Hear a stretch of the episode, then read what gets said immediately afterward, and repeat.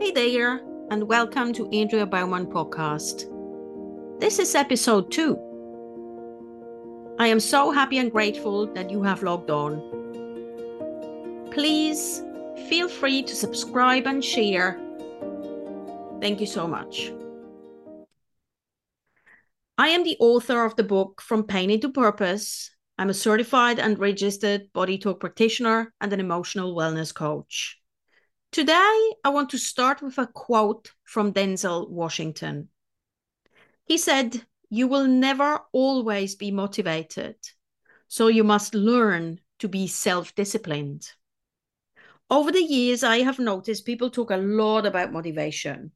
All you need to be is motivated, they said. Get your motivation on.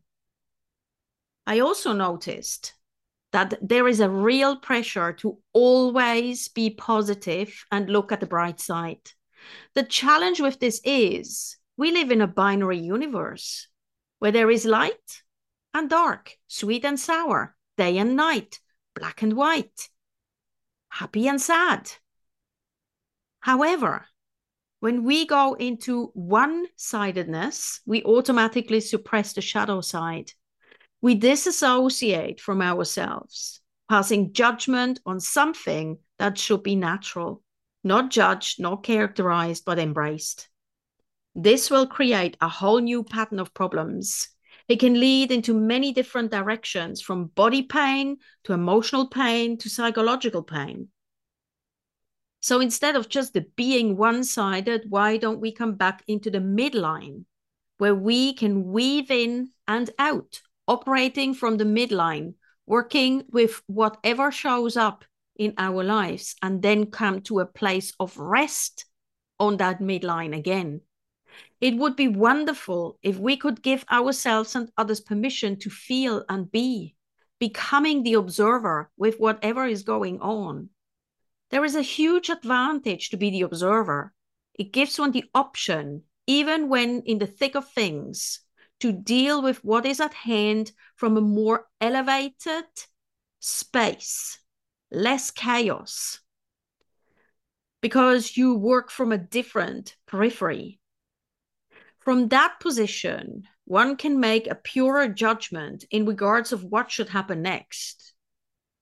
Karen Thelmanson said, "Sometimes you just need to talk about something, not to get sympathy or help, but to just kill its power by allowing the truth of things to hit the ear." This really resonated with me when I read it for the very first time. I always was someone that needed to talk about what was going on. That was part of me processing my emotions, my ups and downs, et cetera. If we are denied the opportunity for self-expression, we create a personality that is not in authenticity, which then leads to inauthenticity. But the most important aspect of being self is being authentic. The aspect of always having to look cheerful, seeing only sunshine in life, might result, result in missing the opportunity to witness the most amazing rainbows through the rainy days. It also de- deprives you to deeply connect with yourself and your soul. So let's embrace all of self and not be afraid in going in deep. It's a wonderful thing to be able to give someone else the space to express and heal their deepest hurts. Let's not shortcut. Let's not stop the process just because we might feel uncomfortable. Uncomfortable because maybe it mirrors a part within self in what we're witnessing right now in front of us. Most people don't feel heard, seen, or understood.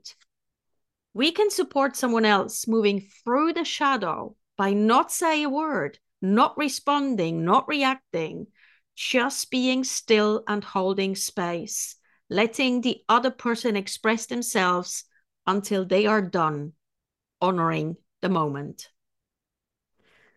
So this is me for today.